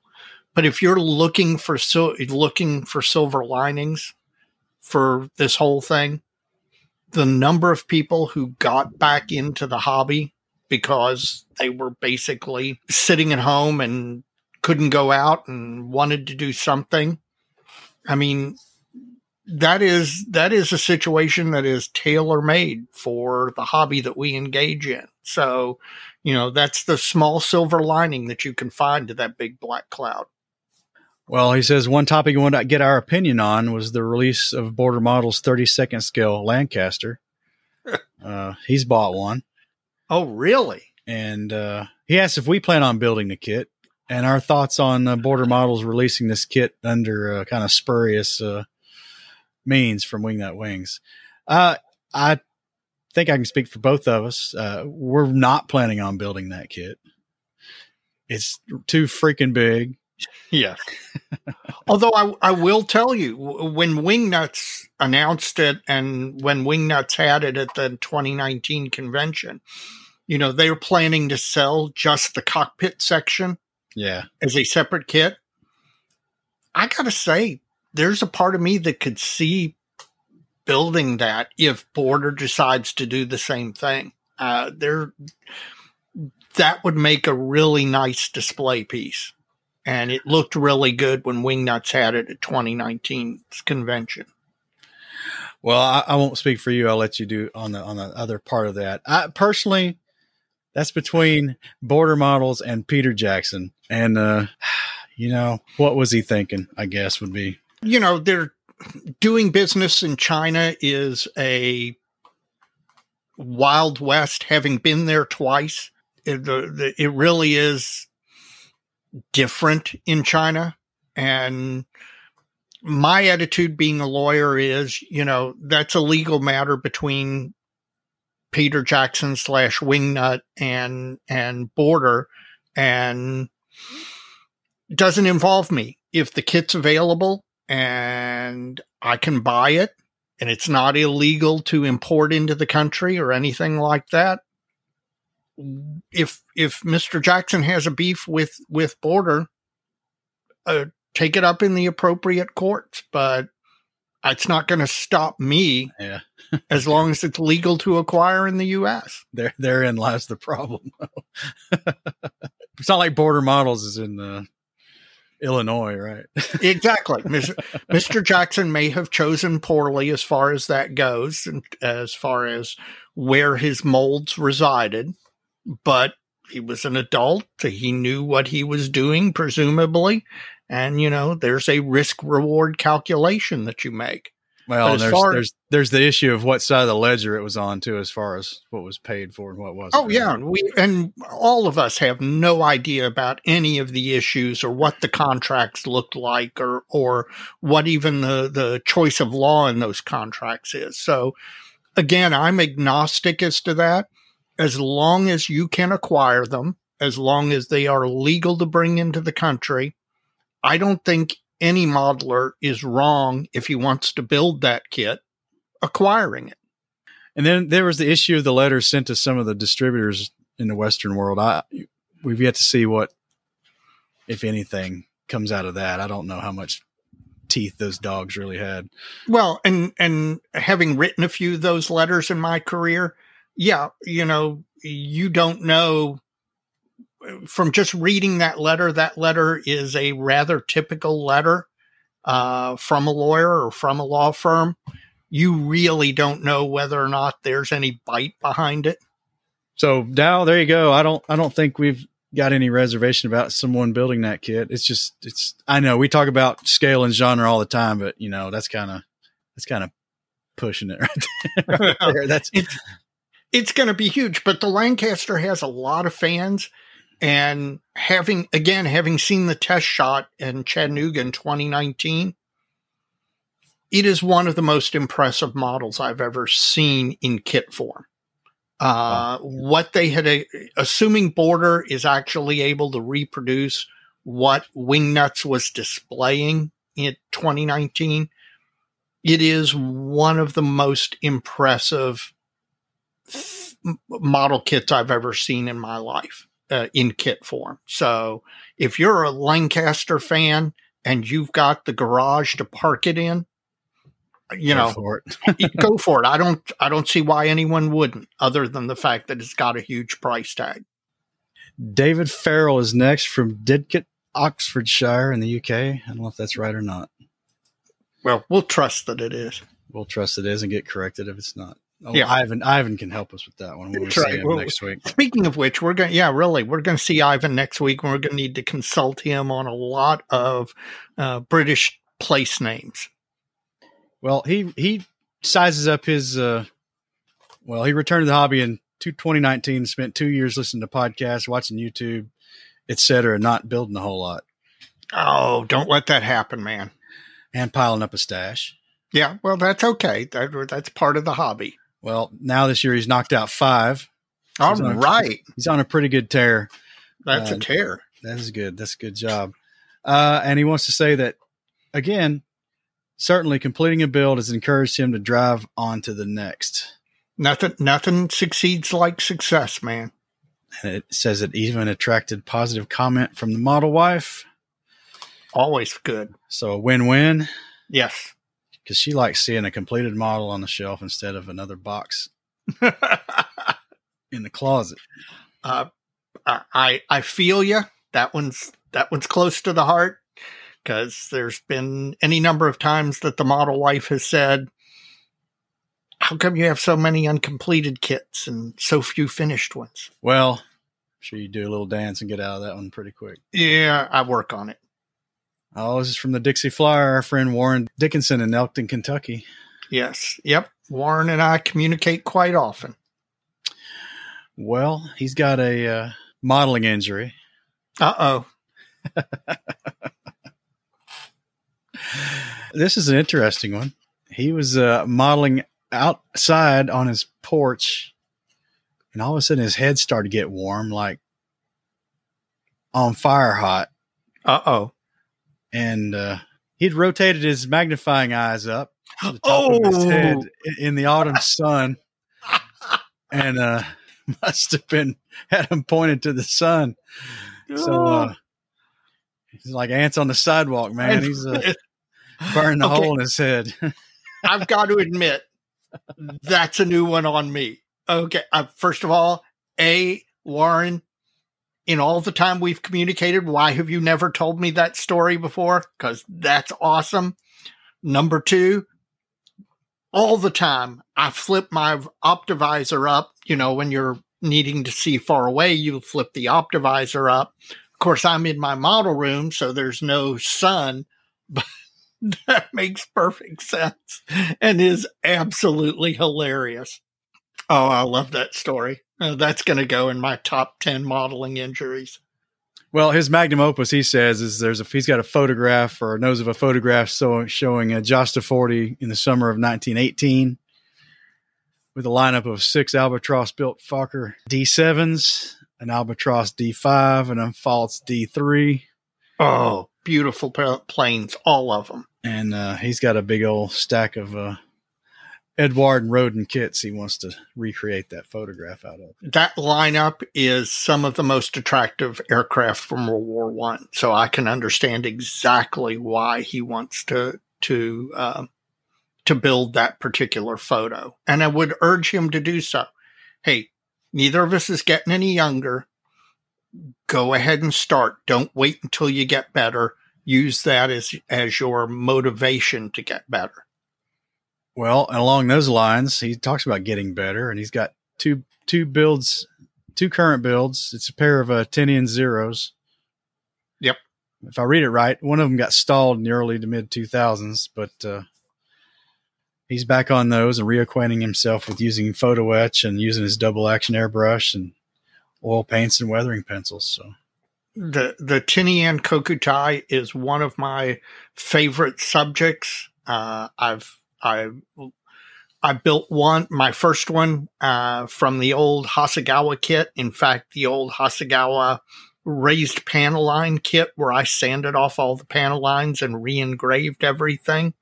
Uh, so I I fully support building more aircraft of that particular unit. So I can't wait to see those done. Eric Kinser from Menlo Park, California. I know where that is. Another failed childhood build. oh, I love these stories. uh, his is an Airfix Churchill. Okay. You know, I built a lot of those blister pack Airfix armor kits. Oh, yeah. 76, 72nd scale. Well, those things are like the hull's built up out of like six sides, right? Yes. Yeah, it says total build failure. Yep. Side to deck angles not being 90 degrees, sides caved in, total failure. And and on a Churchill, uh, those are particularly important to get at 90 degree angles because of the enclosed tracks and everything. And he's like to think he's better now. He's actually got some Valom kits to come out okay. Dude, if you can build a Valom kit, you are doing well. Well, he says he scarcely remembers the outcome of a lot of the other kits he built, Airfix and a lot of the other 70 small scale stuff from the five and dime store. Uh, but he sure remembers that Churchill. You know, I do think that in general, your failures as a young kid are the ones that stick with you the ones that you remember the most? I don't know if that's trauma or PTSD or what, but I can remember the kits that I built that didn't turn out much better than the kits that I did that actually turned out okay. Well, Eric, I would say go grab another one of those. Oh, were you trying to get a nostalgia build going? Yeah, go have another go at it. I mean, mine worked out well. Yeah, it did. It worked out real well. Of course, the first time I built that Bofors and Morris tractor as a kid, I didn't quite. It wasn't an expectation build. No, but you know, it's pretty rudimentary, and uh, I always liked that kit. So I built it again, and and you know, to my current ability, and uh, worked out well. You might surprise yourself. See what you get out of that old kit. Yep, absolutely worth a, worth a shot. Give it a try. Give it a try. Well, and for this last segment, not the last segment, for this second segment, listener mail, we're going to wrap it up with uh, uh, Scott. Now, Scott is Modeler X on YouTube, and he's in Denver, Colorado. And I love. I'm sorry, Modeler X. I I grew up watching Speed Racer, yeah, Racer when I was X. young, and so Racer X. Because remember, Racer X really was Speed's older brother. So anytime I every time I hear Modeler X, I think of the old Mach Speed Racer and Mach Five and Chim Chim and all of that stuff. Trixie, Trixie. well, he looks like he's cruising uh, to Omaha. All right, look forward. Stop by the stop by the table, man. He might be convoying with the Triple P. Sounds like. Uh oh. He's going to be riding with the Plastic Posse podcast gang. Well, Bates is going to be with him, so you have my deep, deep sympathy. well, Scott, we look forward to catching up with you, man. You had some nice things to say about the podcast out there, if I do remember correctly. And uh, yep, I'm going to have the Zis two there, so you can you can check it out on the table. All right. See, Can't I really wait. did finish it. so he claims. That'd be something. We like this whole thing's a ruse. We don't actually build models, or we don't even show up in Omaha we hire a couple of actors. Too many people know what we look like now. Well, it's the sound of our voice. That one still gets me. Was 2020 in or 2021 in Indy getting yeah. recognized for the first time by the sound of my voice. Well, Dave, it's the Benchtop halftime report now, brought to us by Tackett Z. Tackett Z, the must have tools for the model maker. You can check out all Ed's latest and greatest offerings at tacketz.com. So, Ed, I don't know if he's coming to nationals or not. I don't know if he is either. That's or a great who, question. Or, or many other folks from our club. I don't know. I do not know. Well, check it out, tacketz.com. Well, Dave, we finished some stuff. We've had yes. a couple of weeks. Yep. What's on your bench? Uh, well, right now the thing I'm really working on is the Airfix Kate that I ended up starting just because you, me, and the Canadians were all on a uh, a group build Zoom chat a couple of weeks ago, and I've been wanting to build this kit. One of my areas of interest are World War II Japanese kits. I've got a Pearl Harbor Zero, and I've wanted a Pearl Harbor Kate and I've got a bunch of decal sheets, as everybody knows. I've got a bunch of decal sheets, and so I've got numerous uh, markings choices for the Kate for Pearl Harbor. Uh, that's what I'm building. And when I was younger, I really enjoyed painting, finishing, and decaling. And the older I've gotten, I've got to say, I'm really now starting to enjoy construction more.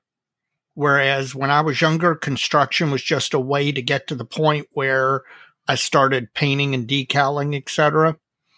And and I've got to say, there's there's a certain pleasure that I'm getting out of at this stage in life, or this stage in my modeling life in building. And these Airfix kits are really fantastic. They fit together really well, um, and and I'm enjoying it. Uh, the other thing on my bench is the B 52 that I've been building to put in my brother's markings. Uh, it is basically ready for decals now. Uh, now, my problem is I've got eight days to get it done before the Nationals, and depending on what my my work life and my family life demand of me, Uh, I may or may not make it. We'll see. But uh, the bench is moving. Things are happening. I'm looking forward to the Nationals and maybe picking up a few new things. So um, maybe, maybe. Okay. you, got me. Yes. I know I'll be picking up a few new things. The question is how much and whether or not they'll accept a kidney in exchange. The juices are flowing. The mojo is is happening and there's nothing better when you're than when you're in that zone. And I know from previous experience I will come back from the Nationals pumped beyond belief. It happens every time. I come back from the Nationals and I hit the bench hard because I've seen some great modeling. And the first 60 seconds, I take a look at all of the great modeling and go, okay, I need to quit because I'm not going to ever get to anywhere near what these people can do. But then that thought disappears and I get fired up to build. So I can't wait. So what's your what's your bench look like? Well, it was clean for a little while. Yeah, allegedly this this too has been finished, but I I'm I'm not sure about that. I, I guess I'm going to have to see it Omaha. I've got the E16 out of the display case. I have seen that, and I've been. Uh, it's it's really close to paint. Have you come to accept the fact that you will never find the level of information you need on the catapult, so that you're going to just have to bite the bullet and you know gizmology the best oh yeah yeah. approximation that you can? I'm well down that road but okay. that, that that's okay because it's still a it's still a good getting better plan. Sure. Because i haven't built an airplane in ages. Yeah now i can say that again because it's been a year almost since i touched this thing i want to rig the catapult as best i can and i had that all figured out and then i didn't write anything down so I had to go re relearn all that, and and finally I, I, made some notes in the notebook about how to do that, and then it's, it's a matter of what I was going to use. I was hoping to use some kind of elastic thread, but I can't find anything that's big enough in diameter that's actually round.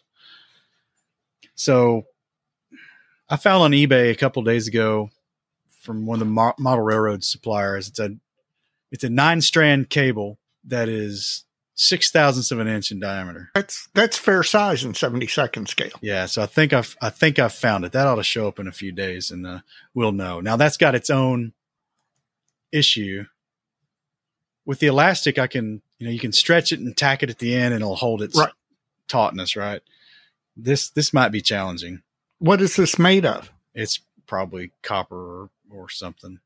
Oh, it's actually braided. Yeah, it's metal cable. Yeah. Yes. Okay. So it may or may not work. It's gonna it'll look good, but it's gonna take some glue to get it to hold to the pulleys tightly and look right. Well, but the nice thing about copper is, opposed to a lot of other metals, copper really is is pliable, is soft, and tends to hold whatever shape you bend it to. So yeah, it may, it may not. I don't know. It may not be copper. Well, we'll see. I'll let you know. Okay. We've got about 20 hours to talk about that on the way to to Omaha and then the way back. So um, I'm hoping that uh, I can add the last little bits to the to the actual plane, and I can. Well, I've started prepping the parts for the catapult for paint. So they're getting stuck to popsicle sticks, and I'm trying to think through my sequence of how I'm going to do that. Sure, because st- it's kind of it's in three pieces. It's it's the the launch mechanism. I left one of the sides off the catapult. Right, because you need to rig it. Because I got to rig it and put the put the the launch engine in it or whatever you want to call it. Yeah, uh, and then put the final side on it when it's done. So I think I got a good plan. We'll see. We'll see if it uh, if it's executable or not. Well, you you know what they say, PPPPP. Prior planning prevents piss poor performance. So, uh, you know, uh, sitting and taking some time to think that's you know when skippy comes over to build one of the things that i always find amazing with him is how much time he sits there and stares at the instructions and stares at the parts and tests fits and fiddles and then thinks some more and test fits.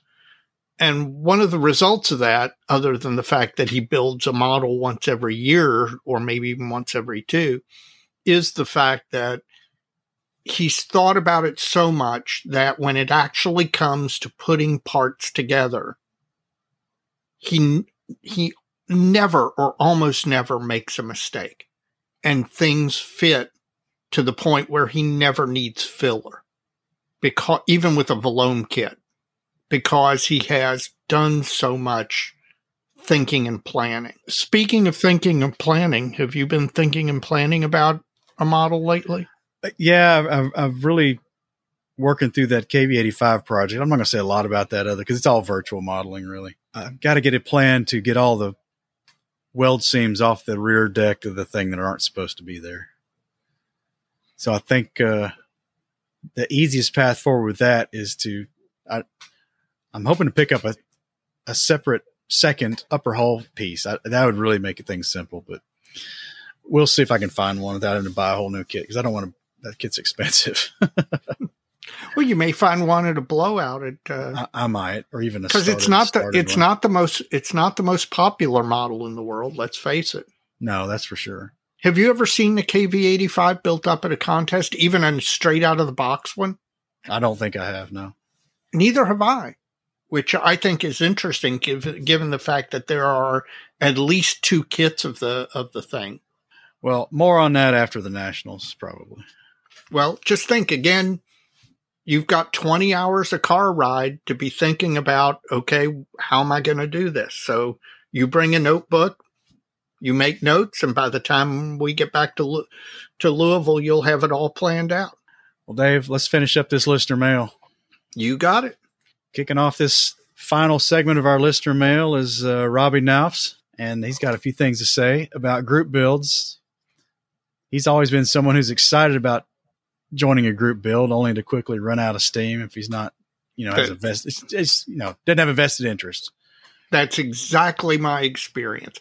I'm always excited every time I get into one, and halfway through it, I'm like, "Why in God's name did I do this?" one thing to make that a little easier on him because he's still doing the group builds is uh, his friend uh, at Smithy's Model Hangar and himself help organize a rotating group build. Well, rotating group build group. It's the AMG on Facebook, and he's provided a link to that. And they do two months on, two months off, and then the group nominates and votes on what the next theme's going to be, and uh, that's kind of a yet another take on a group build. Yeah.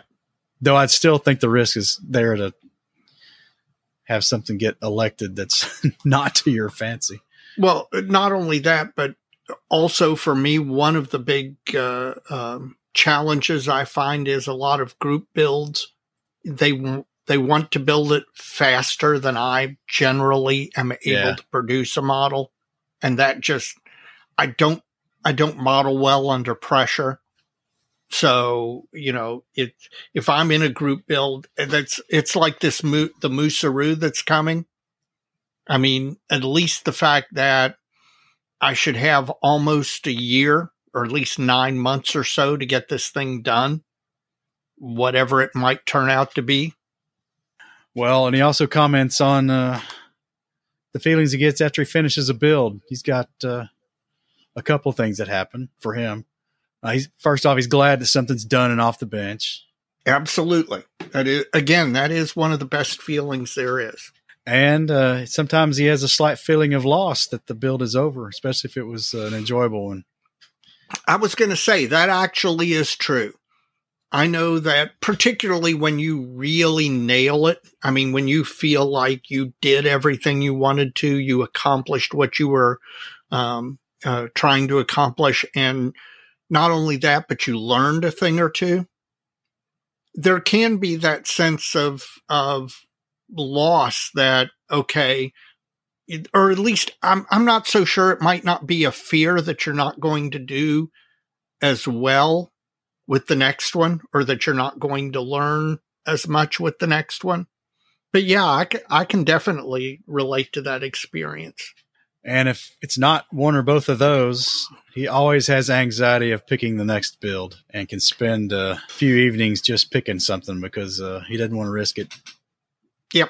Being boring or not being fully engaged. So I, I don't have that problem. I usually got six or seven lined up that I want in, in my head. I, I, would like to build. Back to our But- lists, right? But right, but but you ju- even even you with that situation where you have five or six builds that you that you're thinking about doing, you're always juggling those in your mind.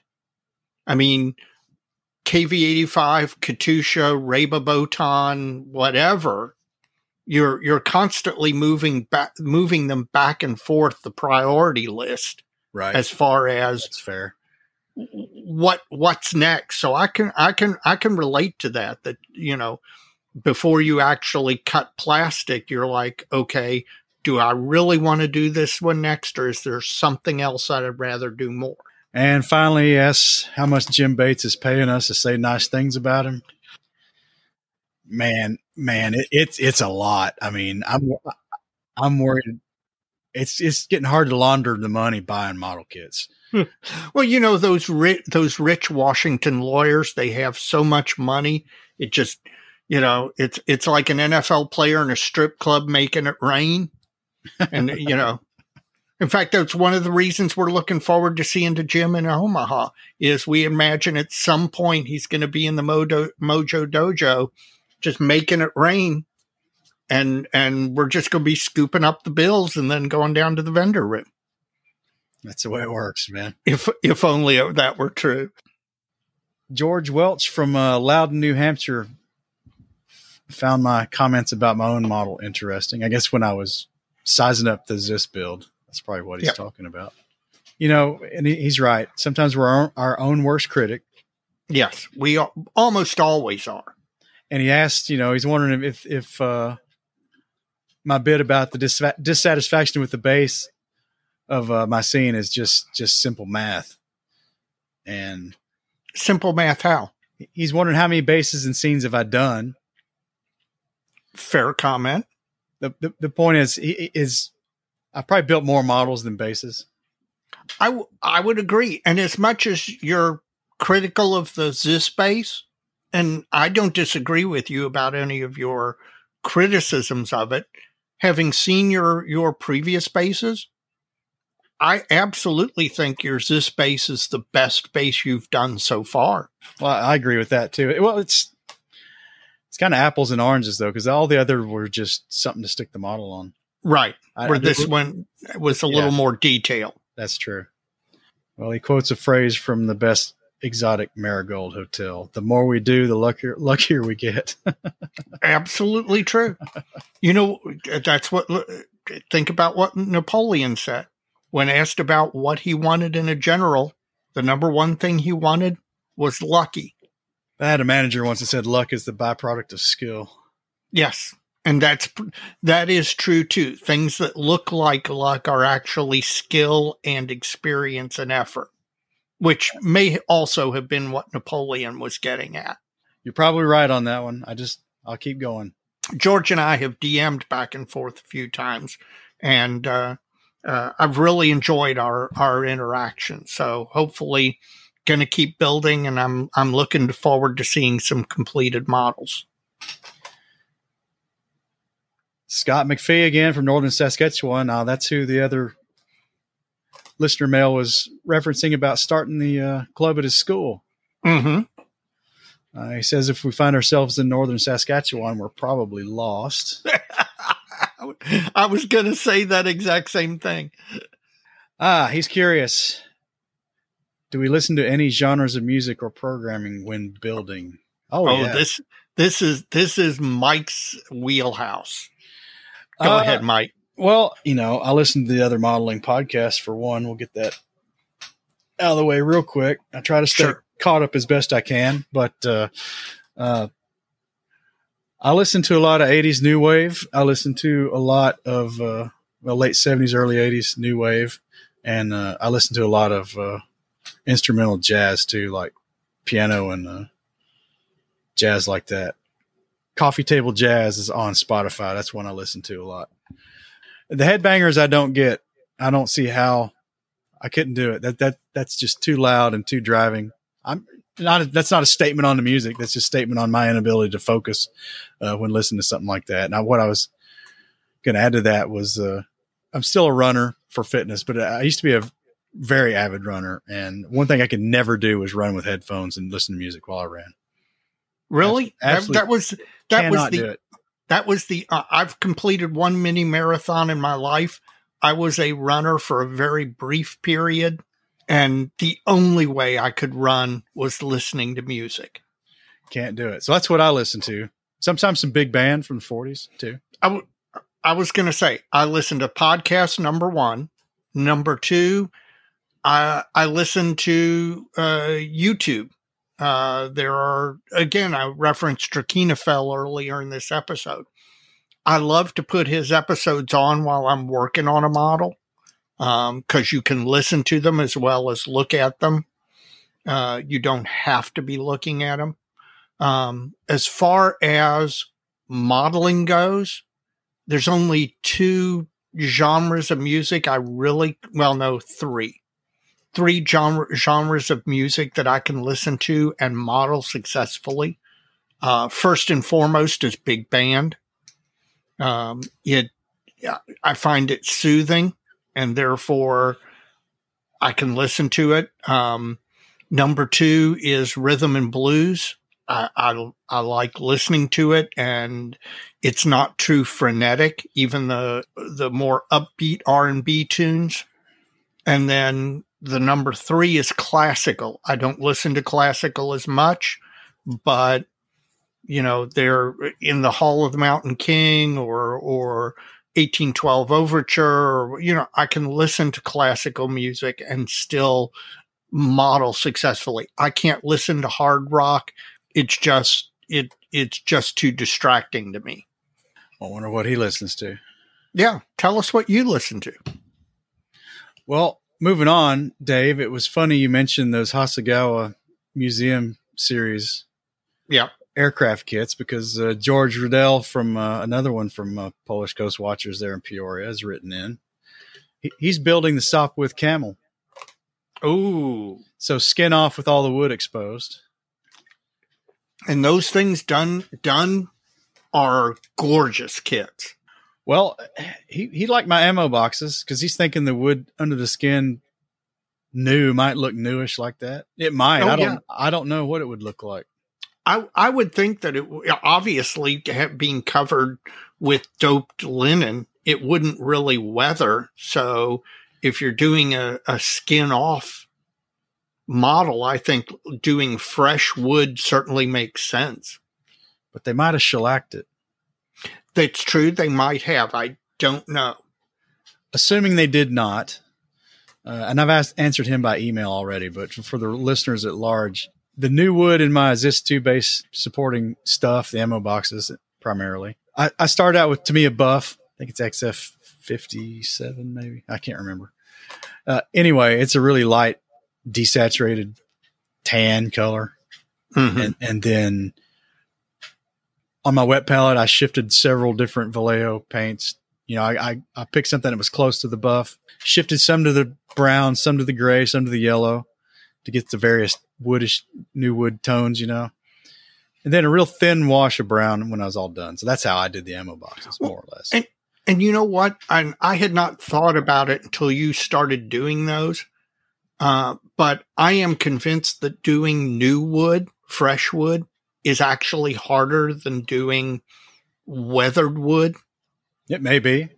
I think it's harder to pull off and get the look of fresh lumber than it is to take a piece of wood that's been out and exposed because there's so much there's so much more variation in weathered wood that you can get away with doing so much more, whereas fresh lumber has a particular look to it. So I'm I'm not convinced that what you did was actually not harder than doing a say a weathered fence line or something like that. Eddie Turner, somewhere in the south of England. Uh he liked our joke about the Atlantic seabed mud. Our friend Evan McCallum did a really great play on that when he he heard that uh, Panzermeister 36, which uh, uh, I I got to admit I laughed out loud when I saw what he did. Uh, he's got his what he's calling the lightsaber technique for uh, removing fragile parts from the sprue. Which is this is uh, take the scalpel or knife blade and heat it up with a flame, and then cut the part off the sprue. That actually is a great idea because of the fact that you're melting through the plastic rather than forcing your way through the plastic with pressure. Now, obviously, you have to cut far enough up that you make sure you don't dis- the heat doesn't distort the part. But that is actually a really, really good idea, which frankly I'd never really thought of. Of course, I've got those God hands uh, nippers, and so I don't have any problem with removing extremely fragile parts. But that's a great alternative. Yeah, I think that's right. You just need to cut it off a little further, but once you get, once you just have like a, se- a small section of sprue left on it with the sprue connection. Yep, you, that's easy. Well, what happens when you cut those long, skinny parts at one location? It puts tension in the part because it's still attached right. somewhere else, right? Right. Well, if you did it this way and cut it all out, then those points aren't causing you issue anymore when you go to cut them off. So no, that's right. a really good idea. That is a great idea. There's no tension at that point. Michael Karnaka from New York City. Uh oh. He's got another question. I knew he would. I mean, he, we're coming to rely on him, man. This guy's going to make the payroll at some point if we ever get a payroll. Yeah, he's going to be disappointed. uh, he was wondering if we recall any great modeling controversies of the past. He seems to recall that IPMS had a serious debate some time ago regarding car crash dioramas.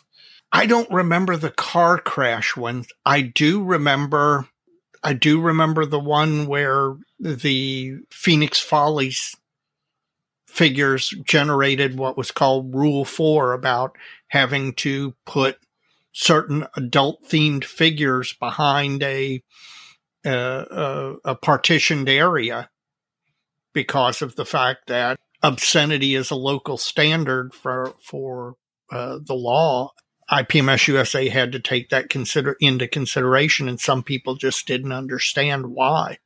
So I remember that that particular controversy. Uh, I don't remember the car crash one, but it may well have been. Gosh, I don't know. That's that's maybe one I don't have a good answer for. I, you know, that we've already talked about two two recent ones. One was the the border models release of the 30 second scale. Yeah. Lancaster had some controversy around it. Yep. And also the uh, the marketing of, around A- AK's book. Yep. I remember and that one that one went off the rails, man. Oh, went off the rails right away. And and I I think as much as anything, uh, it it's amazing how much culturally things present differently to different cultures, uh, different countries, something that's utterly acceptable and seen as non controversial in one country would be horribly controversial in another. And I think that what, what they did just didn't translate from the culture they were working in to, uh, at least in our case, English. But I'm sure there are others out there. If you, if you all listening remember other modeling controversies. Um, well, I can tell you a modeling controversy, but uh, God, I'm so old that nobody else remembers this. I remember when it was controversial to weather an aircraft model back in the 80s. Honest to gosh. It was it was wildly controversial in the early to mid 1980s for a modeler to weather an aircraft model and and some people were wholly convinced that if an aircraft modeler was weathering a an aircraft model, it was because he was trying to hide something, and uh, that that obviously has changed in the last forty five years or so. But at the time, it was a big controversy. All right, we're getting close to the end here of the listener mail. God, we got so much this time. It's amazing. Paul Wheeler. Now he's uh, attending his second Nats thanks to your persuasion. Good. Uh, he was admiring John Miller's uh, Arma P51. Oh, absolutely amazing work. John is a John is a wizard. Uh, then he remembered he had a P51 in the stash, cracked that out, and then he was admiring uh, Martin Kovac's JS2. Oh, And then he realized he had a 48 scale Tamiya JS2 in his stash and a box of Russians to go with it. So uh, it's going to be his first attempt at building a vignette with the JS2 and the, the infantry. Just just stretch his figure painting chops, and uh, you know he's he's using all this to get better. Well, and and Martin has a real interesting technique for painting figures that frankly I would like to try. And so I highly urge or urge you to take inspiration from what he's doing and see if you can translate some of that into your own modeling. Now, Mike and I have been uh, watching these videos as as uh, Martin drops them every week, and this particular subject is of great interest to Mike. So I've been texting him every Friday when they drop and teasing him about the, his level of interest in these things, and they have been fantastic so far. And he says he's also been following Spencer Pollard's lead and finding some uh, satisfaction again on some of these older kits and uh, embracing the raised panel lines. Um, I admire Spencer for doing that. Ain't no way I'm going to do it. I am I am still firmly in the camp of life's too short to build older kits. You know, I'm kind of the opposite on this one because, you know, I keep thinking about these nostalgia builds. And when I saw that voodoo he's working on and what he did with the raised panel lines to, for those who haven't been following, basically what he did, he painted the model, you know, got it all seamed out, painted it, and then he went back with a, a very fine grit sanding sponge, I guess, something like that. I don't know exactly what he did, but uh, he went back and he knocked the paint off all the raised detail. I mean, he probably took it down just about flush with the paint. Yeah. So what you ended up with is you don't have a raised panel line anymore, but you've got bare plastic sh- showing where there used to be paint, and the illusion's pretty good, in my opinion. Oh yeah. I, I'm, I'm wondering. I, I built that monogram 48 scale zero probably six times over the, my childhood, and those things are either in dark green or black plastic. And I was wondering, is is there an Ace A6 M5, which is I think what that kit is? Yeah. Is there is there a gray one? I know by that time in the war they were all generally green over gray. Yeah. Boy, man, you could that'd be sharp. I'd have to look. I Lord knows I got enough decal sheets of A6Ms that I who knows I'm probably come up with an uh, I know I can think of an A6M5 with outer wing panels that were light gray, but as far as overall, I don't know. I'll have to look. Well, it, it was a tempting rabbit hole for a nostalgia build. I'm not saying I'm going to do it, but uh, certainly we were talking about that earlier today. In fact, Yep. Bill Webb, who you met at Wonderfest from London, Ontario, Yep. now he's sending you a thank you, other than your disparaging re- remarks about the CF 100. well, I had to gig him about the CF 100. I mean, you you do that to a Canadian just to see how thick their skin is. Well, I think they call it the clunk too. The clunk, yeah. Uh, Bill likes to push himself by taking himself out of his comfort zone, which is Always a good idea. always a good idea. Always. So if it turns into a disaster, you still learn something and you can just start another piece of plastic. He says. Absolutely. Absolutely. I mean, that, that is 100% true. Taking yourself out of your comfort zone, eh, zone and doing something that you might not normally otherwise do, as long as you're interested and motivated in it, even if it turns into a complete disaster, you throw it in the trash and you still learn something. It might be you learned by negative information, but you still learned something. And finally, we're at the end. Mr. Bob Bear from Charlotte, North Carolina, who's going to be at the Nationals. All right. Stop by the table. He's got a build for the Plastic Posse podcast, M3, M4 build. He built a Sexton and ammo trailer. Oh, good. I, there, I can't wait to see how many of those things show up at the at Omaha. And you know, it's his hangup's always been the fear of messing up. Yep, and I, listen, I can sympathize with that completely and utterly. That'll stop a lot of us. But uh, this is this one. He's he's put a lot of new stuff in. First time he's been using oils. First time including a figure, but he says it's a cat though. He's going to count that. I would count it too. First vignette, and yep. the second, and only the second tank he's ever built. So good on you. He stretched it out and is going to have something for their their group build. That's that's good. Listen, I I am all you you you did something out of your comfort zone. You did new stuff, and even if it hadn't been one hundred percent successful, you did new things and you learned something, and that is a whole lot better than taking the same kit, building it the same safe way, and doing nothing new on it. Yep. If those are your two choices, choose choose out of your comfort zone every single time. Well, Bob, good on you. And then uh, I'm going to tell you to come by the table and remind me that I have something I want to talk to you about. Good. Well, Dave, that's it for the listener mail, unless you've got some more from Facebook. Nope, that's it. And uh, I assume at this point you have consumed your uh, modeling fluid. I have. My modeling fluid is all gone. And what did you think? You know, I haven't had that style of beer in a long time, and uh, I enjoyed the first five last night. and uh, this one's now gone. So I have to admit that I'm not sure that I could put five of even those away in one in one sitting. Well, it was one an hour for five. Okay. Hours. Okay. Yeah, I I, I gotcha. Well, I've got to say this Voodoo Ranger Juice Force IPA, uh, really good, very drinkable. In fact, um, if you put a gun to my head, I'm not sure whether I would pursue uh, would prefer the Imperial IPA or the Juice Force IPA. Um, but both very very good beers and uh, uh, certainly great for a modeling session or recording session. Mike, we're at the end here. Uh, you have any shout outs?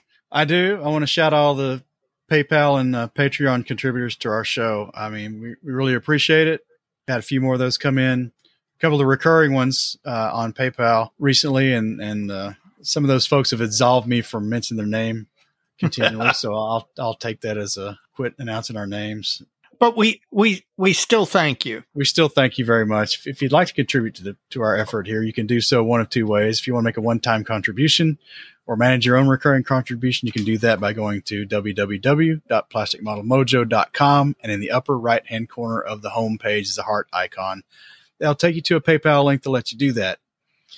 If you want to let somebody else manage your recurring contribution, you contribute as much or as little as a dollar up on Patreon, www.patreon.com slash plastic model mojo. We appreciate everything you guys have done for us in the past. Uh, we look forward to seeing everybody in Omaha and uh, just thank you. Thank you so much for everything you've all done for us. Well, I've got two shout outs. My number one is to Scott Hackney and all of the guys at Omaha, because you're going to work your butts off coming up. And let me tell you, those of us who are coming in and getting all the enjoyment of it appreciate the fact that for four days out of your life, you're going to um, spend a lot of time and a lot of effort when you could be doing other things, putting on a show that we're going to enjoy. So I do want you to know that your efforts are appreciated. And uh, hopefully you realize that. And hopefully you still get plenty of time to enjoy the show even while you work the show. Everybody who's listening to this podcast while you're driving or flying to Omaha. This is a shout out to you. Thank you for listening. When you get to Omaha, come into the vendor room, find us, come by, stop, say hi, uh, uh, sign, sign our guest book. Honest to gosh, we really enjoy the interactions with all of you. And we like nothing better than putting a face with a name. It was the single most enjoyable part of the Las Vegas convention for me was getting to sit there and just shoot the breeze with listeners and folks who'd emailed us or DM'd us, um, and then reminded us of what their DM or email was, because again, that's that's what we're getting out of this more than anything else. So, if you're listening while you're driving or flying to Omaha, please come by. Please stop by the table.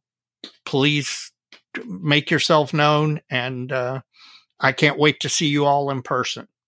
All right, Dave. We're not only at the end of the mailbag, we're at the end of the episode. So, you know what they say, Mike? So many kits, Dave. So little time in Omaha. That's right. We'll be there soon. Yep. See everybody there. Absolutely.